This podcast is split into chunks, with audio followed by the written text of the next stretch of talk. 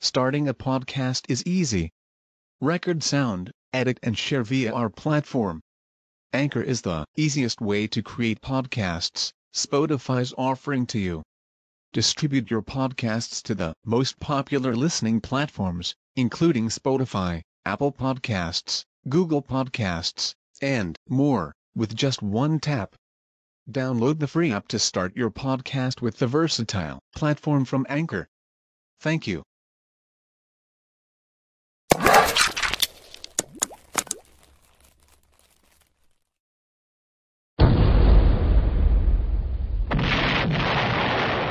Anak-anak, ada seorang budak yang pernah membunuh seorang sahabat Nabi. Tetapi, kemudian budak tersebut masuk Islam dan berhasil membunuh Nabi palsu. Bagaimana kisahnya? Ikuti kisah dengan judul Wahsy, budak hitam pembunuh Nabi palsu.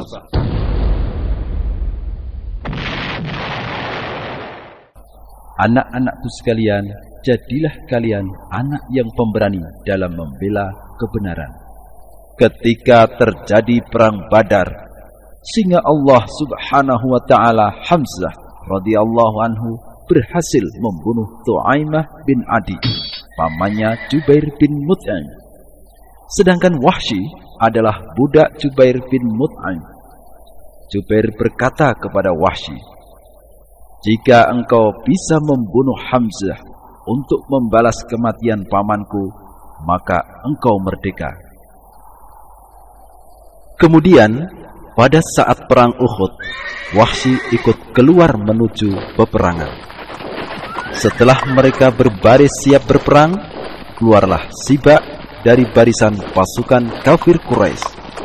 Sibak menantang pasukan muslimin untuk duel satu lawan satu.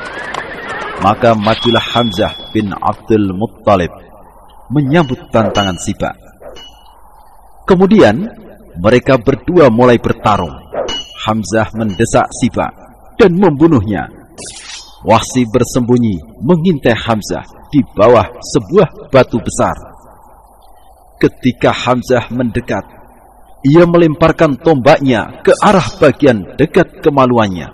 Sampai tombak itu keluar di antara kedua pangkal pahanya. Hamzah pun gugur. Kemudian pasukan Quraisy pulang ke Mekah. Dan Wahsy ikut bersama mereka pulang ke Mekah. Dan Wahsy tinggal di Mekah dalam keadaan masih kafir. Sampai kemudian Mekah ditaklukkan dan penduduknya masuk Islam, termasuk Wahsy. Kemudian Wahsy keluar ke Taif. Orang-orang Taif mengirim utusan kepada Rasulullah sallallahu alaihi wasallam dan Wahsy ikut bersama rombongan utusan itu mendatangi Rasulullah sallallahu alaihi wasallam. Ketika Rasulullah sallallahu alaihi wasallam melihat Wahsy, beliau berkata, "Apakah engkau Wahsy?" "Ya," jawabku. Beliau bertanya, Benarkah kamu yang membunuh Hamzah? Aku menjawab, telah terjadi seperti yang engkau dengar. Bisakah engkau tidak menampakkan wajahmu dariku? Rasulullah Sallallahu Alaihi Wasallam tidak mau melihat wajah Wahsy karena sangat sedihnya beliau atas kematian pamannya, yaitu Hamzah. Kemudian Wahsy keluar meninggalkan Rasulullah sallallahu alaihi wasallam. Ketika Rasulullah sallallahu alaihi wasallam meninggal dan muncul Musailamah al-Kadzab, yakni seorang nabi palsu.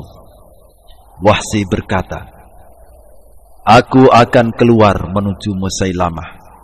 Semoga aku bisa membunuhnya sehingga aku bisa menebus darah Hamzah. Kemudian Wahsy ikut berperang bersama para sahabat melawan Musailamah al-Kadzab.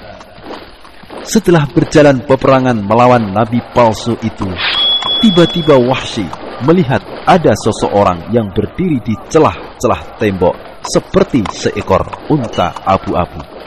dan kepalanya beruban.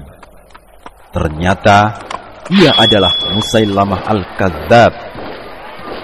Maka Wahsy melempar tombak ke arah si nabi palsu itu hingga tombak itu menusuk dadanya tembus keluar dari punggungnya. Lalu seorang sahabat dari Ansor melompat ke arahnya dan menebas kepala si nabi palsu dengan pedang.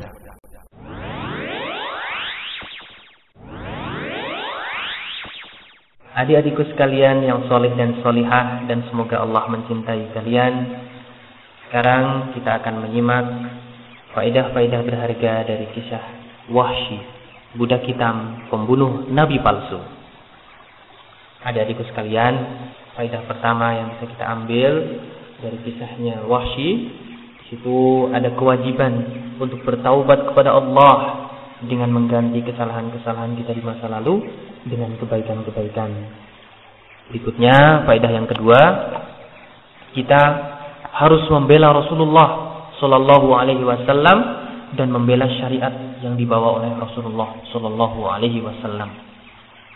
Kemudian, faedah yang ketiga, Allah Subhanahu Wa Taala pasti akan memenangkan orang-orang yang berperang di jalan Allah dan akan mengalahkan musuh-musuhnya.